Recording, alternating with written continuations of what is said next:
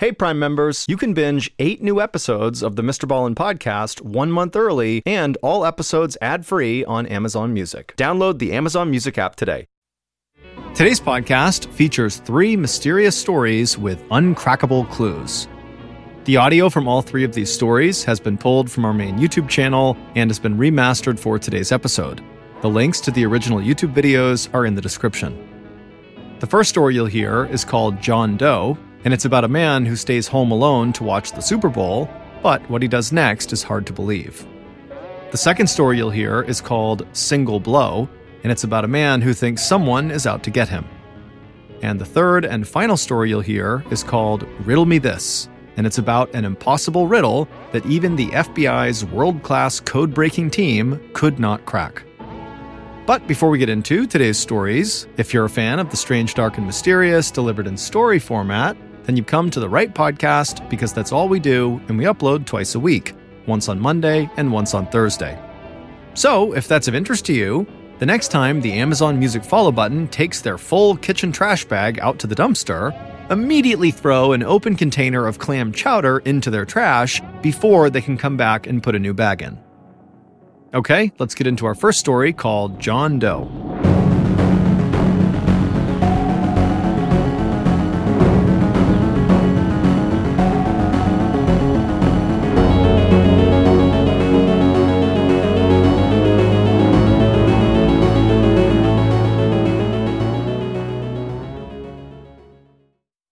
Life does not happen bi weekly, so why should payday? The money you earn can be in your hands today with Earnin. Earnin is an app that gives you access to your pay as you work, up to $100 per day or up to $750 per pay period. Just download the Earnin app and verify your paycheck, then access up to $100 a day as you work and leave an optional tip. Any money you access plus the tips are automatically repaid from your next paycheck. Earnin is the app that's helping millions of Americans to feel self sufficient without falling into debt traps. So, download Earnin today, spelled E A R N I N, in the Google Play or Apple App Store. And when you download the Earnin app, be sure to type in Mr. Ballen under podcast when you sign up, because it will really help the show out. Again, that's Mr. Ballen under podcast. Earnin is a financial technology company, not a bank. Subject to your available earnings, daily max, pay period max, and location, see earnin.com slash TOS for details. Bank products are issued by Evolve Bank and Trust, member FDIC. Audible lets you enjoy all your audio entertainment in one app. They offer an incredible selection across every genre, from bestsellers and new releases to celebrity memoirs, mystery and thrillers, motivation, wellness, business, and much more. Audible is like the place for thrilling audio entertainment with highly anticipated new releases and next listen recommendations. I personally am a huge fan of the Jack Reacher action series by author Lee Child. It's about this huge dude named Jack Reacher who basically just goes around the country destroying very deserving bad guys. And my favorite is called The Killing Floor, which also happens to be the very first Jack Reacher novel. As an Audible member, you can choose one title a month to actually keep from the entire catalog. This includes the latest bestsellers and new releases. New members can try Audible free for 30 days. Visit audible.com slash ballen or text ballen to 500 500. That's audible.com slash ballen or text the word ballen to 500 500 to try Audible for free for 30 days. audible.com slash ballen.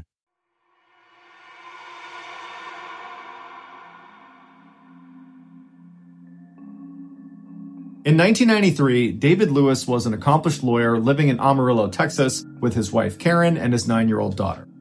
He was known to be a devoted husband and father who spent much of his off time supporting various charitable causes. On January 28th of that year, Karen and their daughter decided to leave Amarillo and go to Dallas to spend the weekend shopping together. David, who would normally go with them, decided to stay home because he did not want to miss the Super Bowl, which was that Sunday, the 31st. So Karen and their daughter left, and then a couple of days later, on the 31st, they returned to Amarillo, and they actually got back to their house right after the Super Bowl had ended. And so they anticipated going into the house and finding David either cleaning up after himself or maybe watching the post game. But when they walked in, the TV was still on and turned to the channel the Super Bowl had been on, but David was nowhere to be found. Karen noticed that the VCR was actually still recording. David was known to record all major sports games and watch them again, and so clearly he had not turned off the recording. As Karen walked around the house yelling for her husband, she wasn't that concerned. She figured he must have stepped out or something, but she went into the kitchen and she opened up the fridge and she found there was a plate with two freshly made turkey sandwiches on it, which was a sandwich David would often make. And she thought that was pretty weird that he would have made them and then let them sit inside the fridge. And so she closed the fridge and turned around, and on the counter in the kitchen was his wedding band and his watch. And so even though there were all these kind of strange things that Karen was finding in the house, she really wasn't that concerned. There was no sign of forced entry, there was no sign the house had been burglarized, there was no sign of a struggle, and so she assumed her husband must have stepped out to watch the second half of the game at a friend's house and that he would be back later. And so Karen stayed up for a little while, but then ultimately she went to bed thinking he would be there in the morning. But the next morning when she got up, there was no sign of her husband, and so she went to the police. Within 24 hours, the police located David's abandoned car downtown near the courthouse. Under one of the car's floor mats, they located his car keys as well as his house keys. And then within the car, they found his checkbook, his credit cards, and his driver's license all in the places they should be. They looked into his bank activity and they saw there was a recent deposit for $5,000 into his family's account they also saw that he recently purchased two plane tickets. One was from Los Angeles to Dallas, and the other was from Dallas to Amarillo, but it wasn't clear if he had used either of these tickets.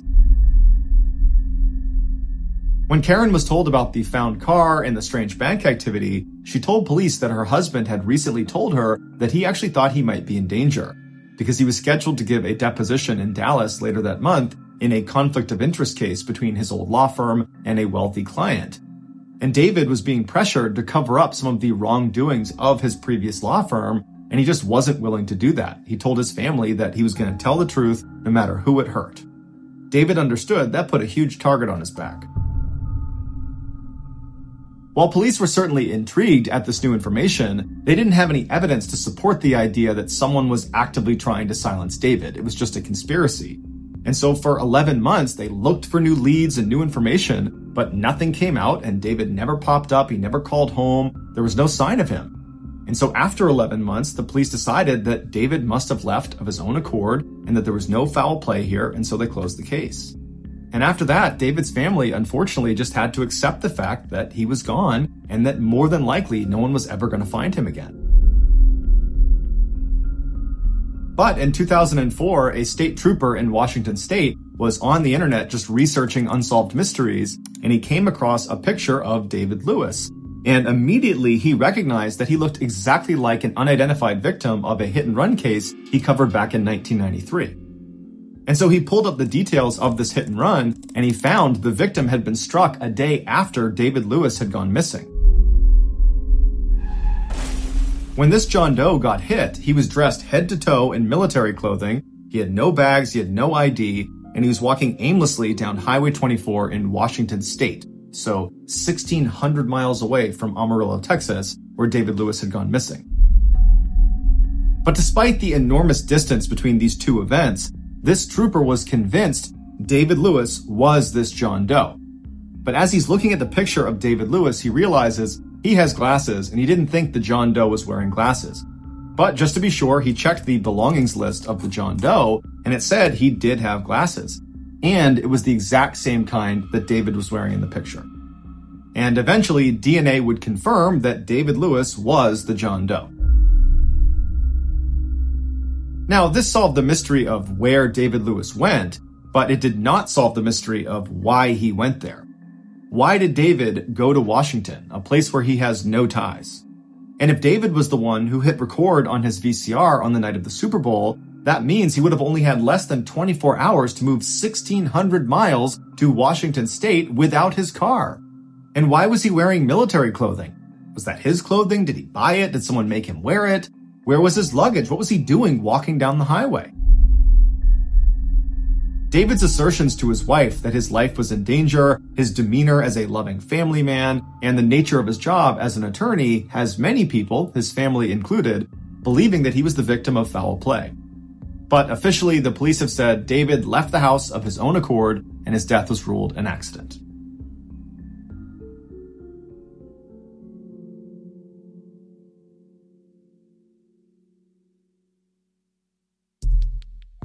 Our next story is called Single Blow.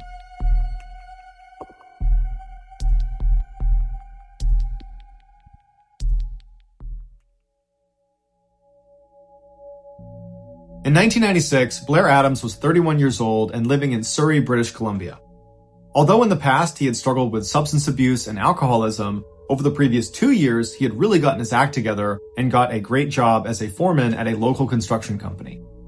He was known to be a cheerful and friendly guy that did not have any known enemies. But that summer, Blair started exhibiting uncharacteristic mood swings that his mother would describe as being frequent and wild. In a matter of weeks, Blair transformed from being very calm and relaxed and friendly to being totally panicked all the time and always looking over his shoulder, and he was so stressed out he couldn't sleep at night. And he began telling his coworkers that he was fairly certain someone was trying to kill him. And they would say to him, Blair, I don't think you're okay. You really need to see a doctor. When his mother confronted him about his erratic, paranoid behavior, he told her, Mom, I really shouldn't tell you about it. And she said, What's it? And he said, Mom, I can't say anything else. And that was it. She could never get any more information out of her son. Blair's strange behavior came to a head on Friday, July 5th when he went to his bank and withdrew all of the cash out of his account, totaling $6,000, and he also emptied his safety deposit box, which contained thousands of dollars worth of jewelry and gold. Two days later, on Sunday, he left his house and drove 30 minutes to the Canada USA border, and he attempted to enter the United States. But being a single guy carrying a bunch of cash and jewelry and acting really nervous, he fit the profile of a drug trafficker and so he was denied entry. Frustrated, Blair left and went back to his house, and the next day, which was Monday, he went to his construction site and he abruptly told his boss that he was quitting. And he didn't even pick up his final paycheck, he just left. After leaving the construction site, he went straight to the airport where he promptly purchased a $1,600 round trip to Frankfurt, Germany. Although we don't know why he wanted to go to Frankfurt, Germany, he did work there briefly the year before. His flight was supposed to leave the following day, which was Tuesday, but immediately after purchasing this plane ticket, Blair suddenly decided that he needed to try again to cross into the USA. So he rushed to a friend's house, he knocked on her door, she opens it up and he looks totally disheveled and he's telling her that someone's trying to kill me. I need your help getting across the border. I just got rejected a couple of days ago. Can you please drive me across? You got kids. It'll look much more convincing. Can you do that for me? And she was really spooked by his behavior and felt like this is not something I want to get involved with. And so she said, sorry, I can't help you. So Blair headed home where he hid out for the day. And then the next day, Tuesday, he went to the airport, but instead of getting on his flight to Frankfurt, Germany, he went to the front desk and requested a refund, and it was granted. He told them that the person he was going to meet in Germany had gotten sick, and so now he couldn't go. And so the only person he could have been talking about was the girl he had briefly had a fling with when he was there for work the year earlier. But later on, investigators would talk to that German girl, and she would say she was not in touch with Blair and she definitely was not expecting him. Blair left the airport and rented a car, which was a Nissan Altima, and he immediately went to the US Canada border, except this time he was able to get across. He made his way to Seattle, Washington, where he went over to their airport and then abandoned his Nissan in the middle of a parking lot and then went down and bought a one way ticket to Washington, D.C. Now, he paid $770 for this one way ticket, but he could have just purchased a round trip for half the price. But either way, he boarded the plane that night, and by Wednesday morning, he was in Washington, D.C. He got off the plane and rented another car, which was a Toyota Camry, and then drove 500 miles southwest to Knoxville, Tennessee. Blair was not seen in Knoxville until about 5:30 p.m. that evening when he showed up at a gas station complaining of car troubles. And so the gas station attendant came out to try to help Blair, and he immediately diagnosed what the problem was. Blair was trying to start his Toyota Camry with the key to his Nissan Altima that he had abandoned in Seattle, Washington. And so the attendant pointed out that it was the wrong key, and Blair held it up and said, no, this is the one I was using. And the guy's like, no, it clearly says Nissan on it. And so Blair and this gas station attendant look around the car inside and out for this missing Toyota key. Blair's reaching in his pockets. He can't find it. Blair ends up calling the rental company, but they wind up being closed. And so the gas station attendant says, you know, unfortunately, we're going to have to tow your car, but I'll give you a ride to a nearby hotel. And so Blair accepted the ride, and just after 6 p.m. that night, Blair walked through the front door of the Fairfield Inn and then promptly turned around and walked out, and then walked in, and then walked out. over and over again five separate times over the course of an hour before he finally walked up to the front desk and asked for a room.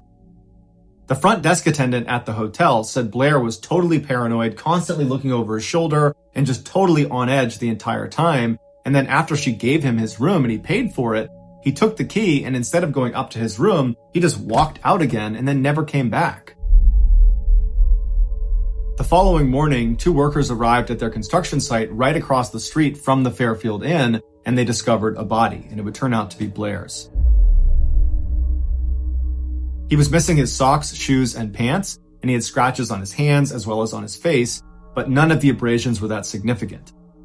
There was $4,000 in German, US, and Canadian currencies lying on the ground around him. Also spread out around Blair was his fanny pack full of thousands of dollars worth of jewelry and gold, a black duffel bag that contained maps and receipts, and then also that missing Toyota car key that they could not find the night before. That was lying on the ground as well. Blair's autopsy showed that he had died from a single violent blow to his stomach, but they had no idea what actually struck his stomach. Toxicology reports showed that Blair had no drugs or alcohol in his system. The only DNA evidence that was found at the crime scene was a single long strand of hair that Blair was clutching in his fist. But there's no more information about this hair online. There were no witnesses, but there was a security guard who claimed to have heard screaming, a woman's scream coming from the area where Blair was discovered at about 3:30 in the morning. The only lead police had was the sketch of this guy that apparently people had seen Blair talking to outside of a Cracker Barrel restaurant right after Blair had left the hotel. But police were never able to identify this man. Investigators were baffled. Was Blair telling the truth that someone had been trying to kill him for weeks leading up to his death and they finally caught up to him? And if so, why didn't he tell authorities? Or was Blair delusional and he just happened to run into another killer when he was in Tennessee? Unfortunately, we still have absolutely no idea.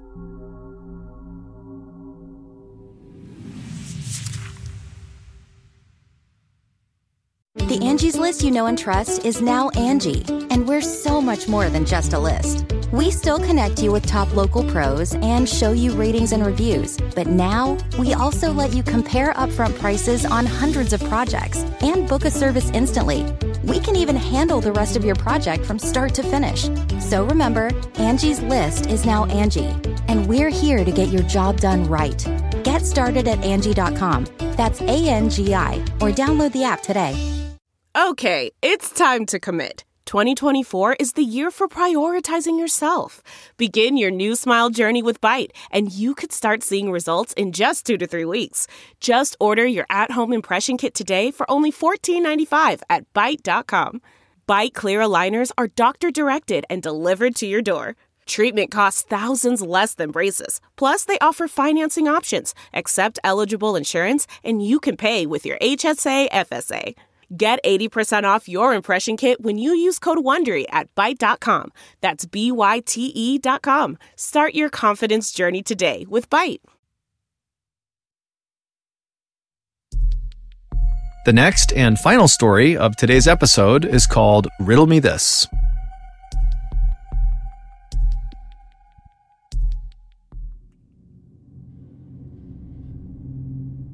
At around 5 o'clock in the evening on June 25th, 1999, a man named Ricky McCormick stumbled into an emergency room in St. Louis, Missouri, with his hand over his chest, complaining that he couldn't breathe. He said he had asthma, and earlier that day he had been cutting the grass, and so maybe that had caused a flare up. But either way, here he was in a lot of discomfort saying, you know, I need help. Ricky was 41 years old, and for his whole life, he had had heart and lung problems. And so him arriving in this state in the ER was actually not all that uncommon for him. And so this hospital did what they did with anyone who came in complaining that they couldn't breathe. They immediately took Ricky to a back exam room and they hooked him up to all these monitors to make sure his heartbeat was steady and that his oxygen levels were plenty high.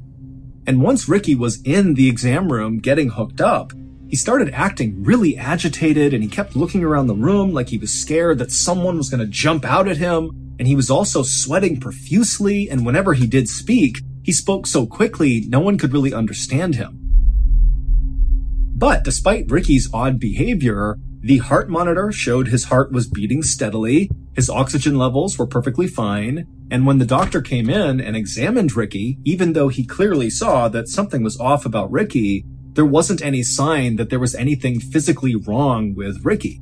And so the doctor and the nurses agreed that whatever was going on with Ricky had to be psychological. And as it happened, Ricky did have a long history of psychological issues. He was known for making things up all the time, just telling people these crazy stories about himself, like how he was this talented singer and he was about to go on tour, or that he was actually a prince, or that he was studying to be a doctor. I mean, things that nobody thought was true, but Ricky would say as if this is just common knowledge. This is who I am.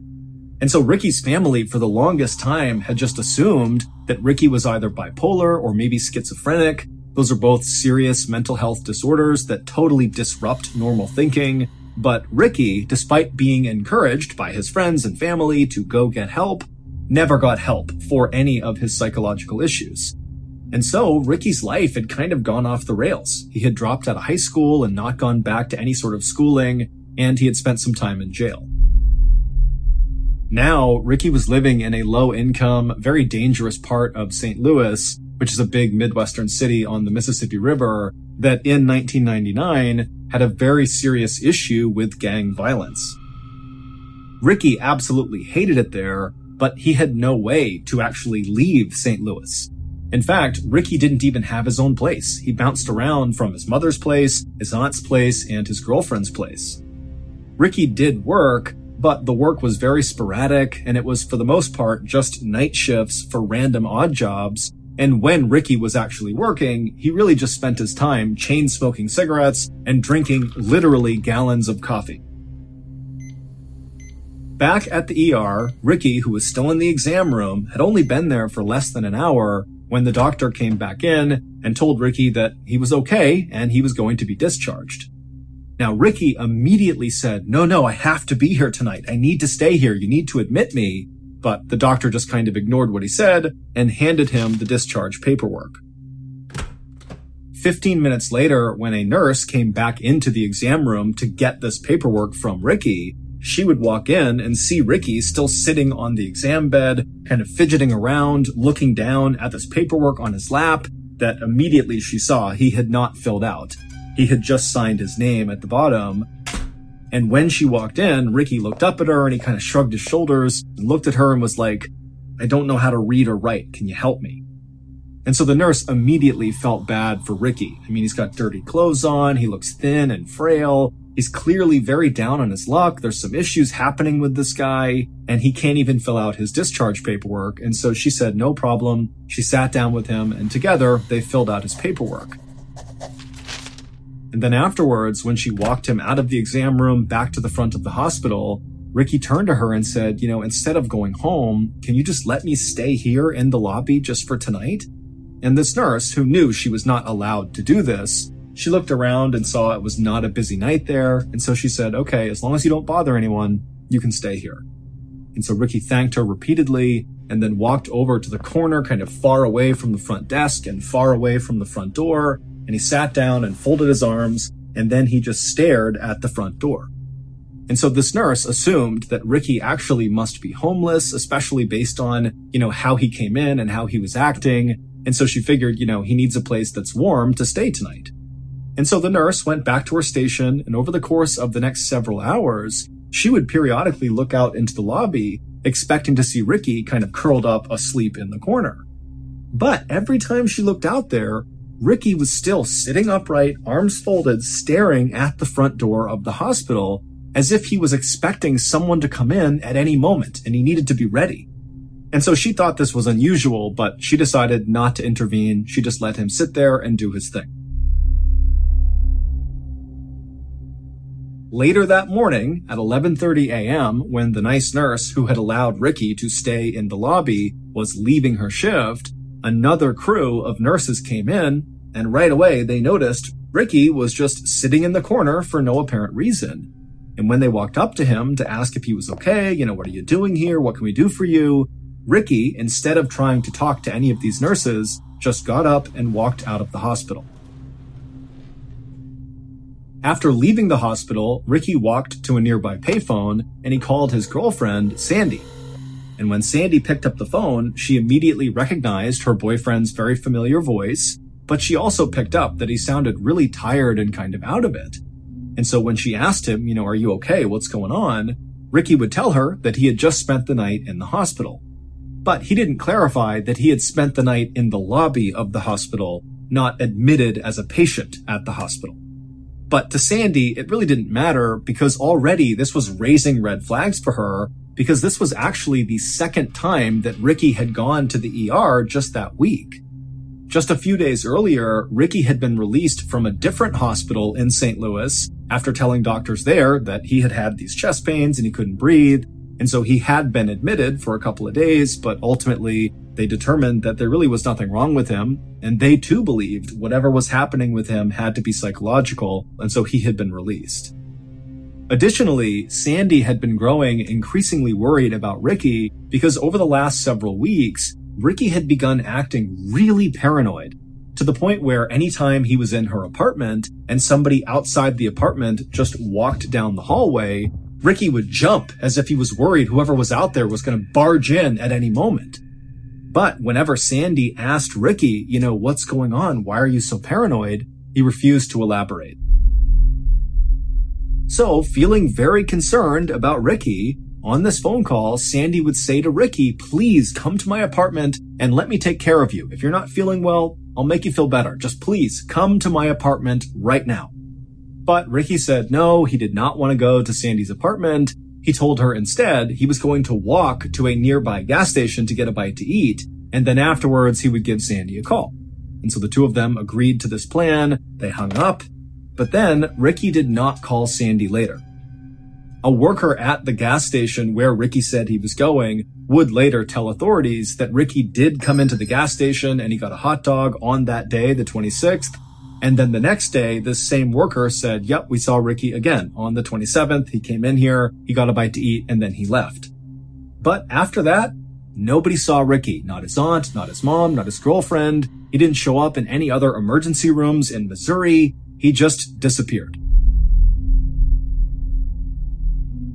On June 30th, so three days after Ricky was last seen at this gas station, a woman was driving her car 20 miles north of St. Louis on this highway when she looked out into this cornfield that butted up against the highway, and she saw kind of in the middle of it was this dark shape that looked totally out of place. And so she was intrigued enough that she actually pulled over on the road, she got out, and began walking into this cornfield to see what this thing was. And when she got up to this thing and saw what it was, she froze in horror and then she screamed, turned around, and ran back to her car and she flew to the nearest gas station. She grabbed a payphone and she called 911.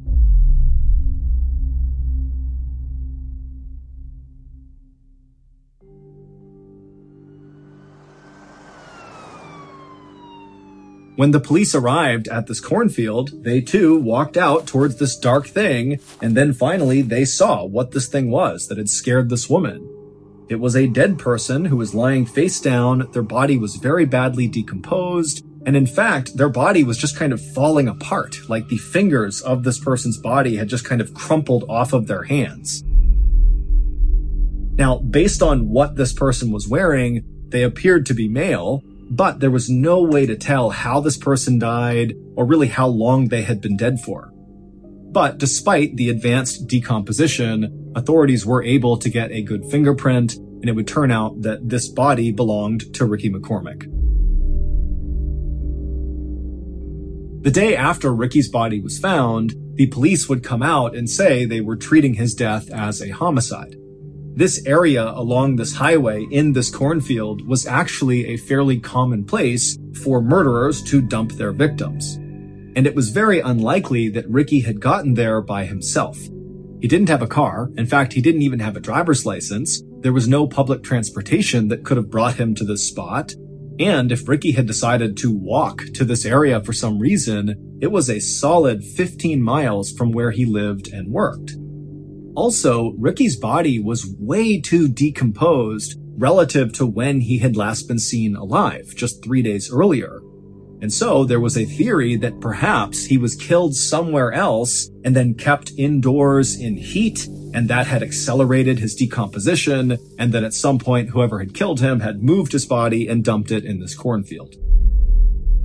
And so on that first day of the homicide investigation, July 1st, the police put 18 detectives, so a ton of detectives, on this case, and they also appealed to the public to come forward if you had any information about what could have happened to Ricky McCormick. But just a day later, on July 2nd, the police came out and made an announcement that, you know, after looking at all the evidence and looking at Ricky's body again, it did not appear, in fact, that he had been murdered, but instead he must have died of natural causes. This is a guy that had lung and heart problems, and so that is likely what killed him. Case closed. And so after this announcement, all of the evidence in Ricky's case was bundled up, put into storage, and people just kind of forgot about it. Six months later, the Federal Bureau of Investigation, the FBI, got a tip that involved Ricky McCormick. They were working on a case in St. Louis, Missouri about this major drug dealer who apparently was ordering hits on his rivals and a confidential informant came forward and told the FBI that this guy, Ricky McCormick, had gotten wrapped up with this major drug dealer. But they didn't really know what role Ricky was playing with this drug dealer. It was just kind of a rumor on the street that, you know, Ricky was involved somehow. This did not make any sense to the FBI because they're thinking, why would this big time drug dealer who really was a mover and shaker in St. Louis get involved with this guy, Ricky McCormick, who was obviously deeply mentally ill and borderline homeless? I mean, what role could Ricky play for this drug dealer? But the FBI still did follow up on this tip because it was very credible. And when they spoke to the local police who had investigated Ricky's death, they got Ricky's file, which meant they got all of the evidence, and immediately the FBI realized the local police had overlooked a very strange piece of evidence found in Ricky's pocket. This strange evidence was quickly sent to FBI headquarters in Quantico, Virginia, and it landed on the desk of a forensic analyst named Dan Olson. Dan was relatively new to the FBI, but he was highly disciplined and very methodical. And so when he received this piece of evidence, he got to work right away trying to figure out what it was, you know, what it meant in relationship to Ricky and this drug dealer. Maybe does it answer the question of how these people are connected? But despite his best efforts in calling in the experts and using every computer program to analyze this evidence, he just could not figure out what it meant. At the same time that Dan was doing this, the big drug dealer who was the target of that big FBI investigation in St. Louis was arrested on gun and drug charges. And so the big case was now over. And suddenly trying to figure out what connection Ricky McCormick had to this drug dealer was kind of irrelevant because the drug dealer was behind bars and Ricky was already dead. And so the FBI kind of put a pause on trying to figure out what this evidence was and so Dan, even though he was really curious now, he was fully invested in trying to figure out what this thing was, he realized he had to give it up too and move on to something else. And so the strange evidence went back into storage, and once again, everyone just kind of moved on from Ricky McCormick. But Dan never really forgot about this mystifying piece of evidence. It was always in the back of his mind. 22 years later, Dan Olson had now become very senior at the FBI. He was actually in charge of their cryptanalysis and racketeering unit. Basically, he was in charge of the people at the FBI who specialized in code breaking, meaning they were the people that would pull any sort of secret messages embedded inside of evidence. And so at some point after taking over this unit, Dan pulled out of storage this strange piece of evidence connected to Ricky McCormick. And he said, you know what? I just need to know what this means. I have to figure it out. I've never been able to. It's haunted me ever since. And so Dan went public. He went to the media and he asked the world to take a look at this mystifying piece of evidence and come forward if you have any idea what it means. When Ricky was discovered in that cornfield, the local police quickly emptied his pockets. And in his pants pocket were two documents that contained an incredibly complex cipher or code. It was basically 30 lines on each piece of paper with different symbols and letters and capital letters. I mean, it looked like total gibberish to the untrained eye.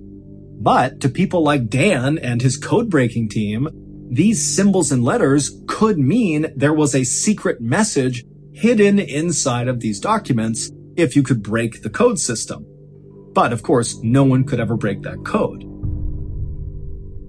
So how in the world does a guy like Ricky, who is basically functionally illiterate and can only write his name, he's clearly mentally ill and he's not really in touch with reality all the time, how does a guy like that come to be in possession of these complex ciphers? And if he didn't write these ciphers, because that's possible, maybe somebody else gave them to Ricky, well, why would anyone who came up with this very complex cipher entrust a guy like Ricky to be the one to carry these things around? I mean, presumably they contain confidential information that's been very carefully hidden inside of the cipher. And so why give it to Ricky? He's such a liability.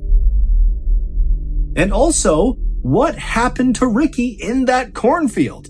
I mean, we don't even know how he got there. We don't know how he was killed. All we know is that he had these ciphers in his pocket when he was found.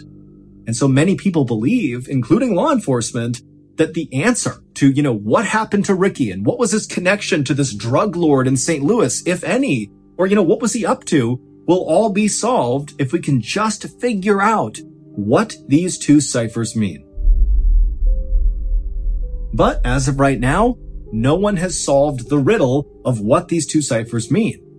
All we know is that Ricky McCormick, a couple of weeks before he died, became increasingly paranoid and was so scared of someone or something that he was likely running into these hospitals just to hide out. But eventually, whoever or whatever Ricky was scared of very likely caught up to him and killed him. But until we crack these ciphers, we very likely will have no idea what actually happened to Ricky McCormick.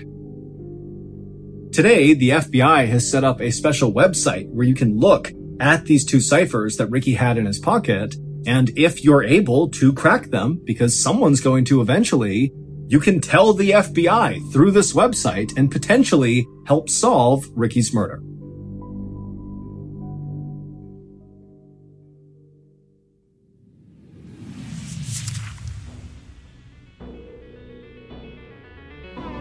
Thank you for listening to the Mr. Ballen podcast. If you enjoyed today's stories and you're looking for more bone chilling content, be sure to check out all of our other studios podcasts Mr. Ballen's Medical Mysteries, Bedtime Stories, and Runfool. All you have to do is search Ballen Studios wherever you get your podcasts. To watch hundreds more stories just like the ones you heard today, head over to our YouTube channel, which is just called Mr. Ballen. So that's going to do it. I really appreciate your support. Until next time, see ya.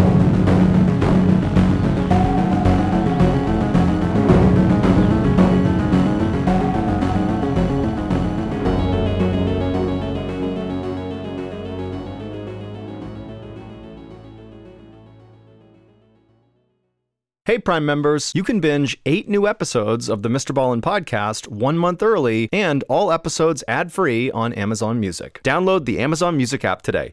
And before you go, please tell us about yourself by completing a short survey at wondery.com/slash survey. Hey, Mr. Ballen fans, here's some great news. You can now listen to all Ballen Studio shows ad free on Amazon Music. That's right, you can listen to shows like Run Fool, Bedtime Stories, and Mr. Ballen's Medical Mysteries without any ads.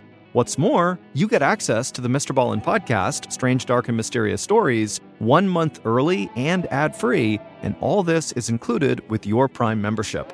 You also get access to other amazing shows like Morbid, 48 Hours, and 2020 ad free too.